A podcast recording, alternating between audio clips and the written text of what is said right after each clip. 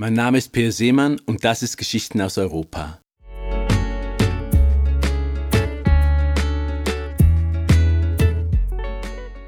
Vor einiger Zeit verbrachte ich eine Woche in Santa Lucia, einem kleinen Hafen der Algarve. Ich wohnte im Haus einer holländischen Filmemacherin. Das Meer war nur 30 Schritte entfernt. Gleich am Hafen war auch ein Café, in dem ein Mann servierte, der zuvor in Russland gearbeitet hatte. Er stellte mir die Hauptfigur der folgenden Geschichte vor. Voy, voy, sobre os meandros, veias para o mar.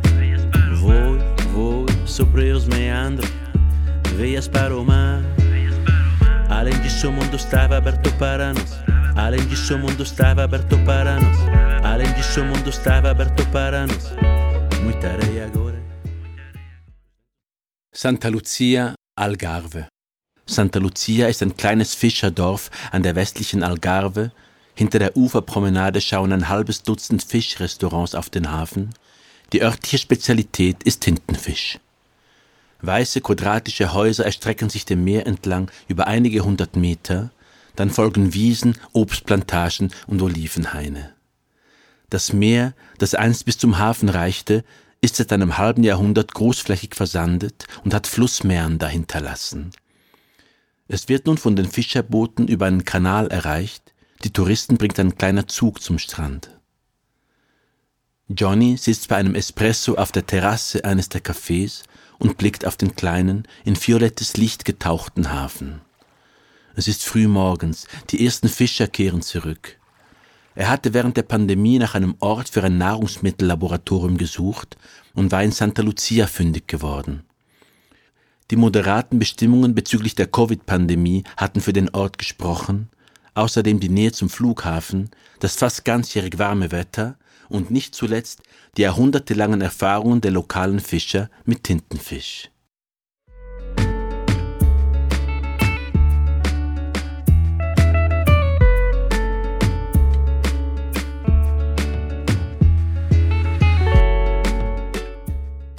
Sein Vorhaben, künstlichen Oktopus herzustellen, erwies sich als weit schwieriger als alles, was er zuvor gemacht hatte.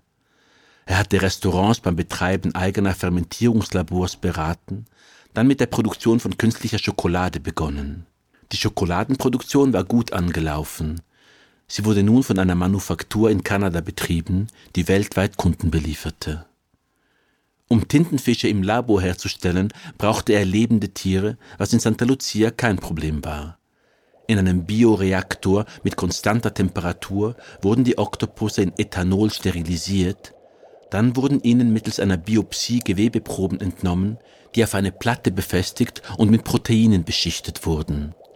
Die so entstandenen Zellen wurden mit Hilfe von Trypsin in ein flüssiges Medium freigesetzt und dann in einer Nährlösung gezüchtet.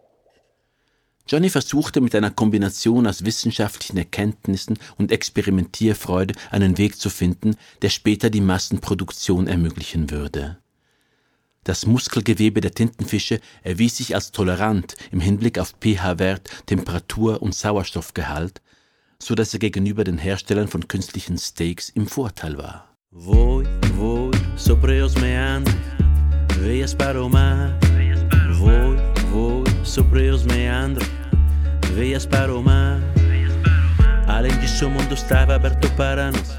Além disso, o mundo estava aberto para nós. Sein Handy summte und Aaron, seine Frau und Geschäftspartnerin, überbrachte ihm einige Neuigkeiten. Es war ihr gelungen, einen portugiesischen Biochemiker, Absolvent der Universität Harvard, zu verpflichten für die Arbeit mit dem Bioreaktor. Sie hatten Unterstützung bekommen.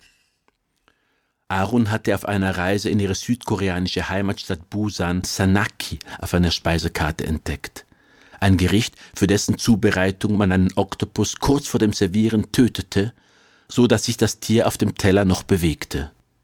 Sie hatte Johnny angerufen, entsetzt. Nicht genug, dass wir die Schokoladenkonzerne als Gegner haben, meinte sie.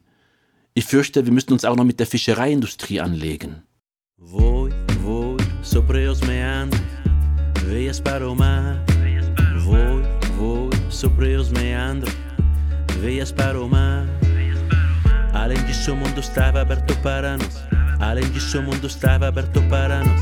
Além disso o mundo estava aberto para nós. Aaron war Bankerin in London gewesen und hatte ihren Job während der Covid-Pandemie gekündigt.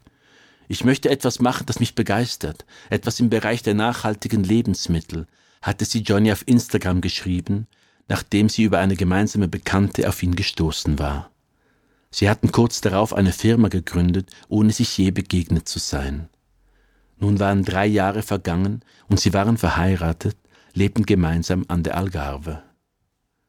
Eine Schwierigkeit bestand darin, größere Mengen an Chitosan zu importieren, teilte sie ihm am Telefon mit, einem Rohstoff, der sich als nützlich für die zellenbasierte Produktion von Meerestieren erwiesen hatte. Johnny zahlte seinen Kaffee an der Bar und ging dem Hafen entlang in Richtung einer mit blauen Kacheln verzierten Fassade, hinter der sich das Laboratorium verbarg. Ein Fischer, der kurz darauf einige am Morgen gefangene Tintenfische im Labor vorbeibrachte, war skeptisch. Wir haben die Versandung des Meers erlebt, den Rückgang des Handels, dann das Verschwinden der Thunfischschwärme. Müsste nun wirklich den Oktopusfang konkurrenzieren, meinte er. Os ventos levam a areia para o mar. Os ventos levam a areia para o mar. Os ventos levam a areia para o mar. Vento nas palmas. Johnny nickte. Es war das alte Dilemma. Suchte man nach ökologischen Lösungen, bekam man es mit der Arbeiterklasse zu tun. Und das nicht einmal zu Unrecht. Es gab eben Leute, für die es einen Unterschied machte, ob ein Tintenfisch fünf oder dreizehn Euro kostete, ob man ihn im Aldi oder in der Bodega de Frutos do Mar kaufte. Aber es würde auch dafür eine Lösung geben. Er erledigte Büroarbeit am Laptop und telefonierte mit dem Ingenieur, der in der folgenden Woche die Arbeit am Bioreaktor aufnehmen würde. Unternahm zwischendurch einen Spaziergang durch die schmalen Gassen hinter der Hafenpromenade.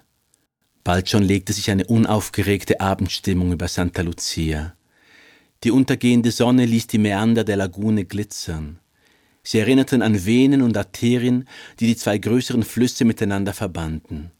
Nach einer Viertelstunde verschwanden sie im mattschwarzen Licht. Os ventos levam a areia para o mar. Os ventos levam a areia para o mar. Os ventos levam a areia para o mar. Vento. Ventos conduzem histórias pelas ruas. Ventos conduzem histórias pelas ruas. Para a praia que mudou.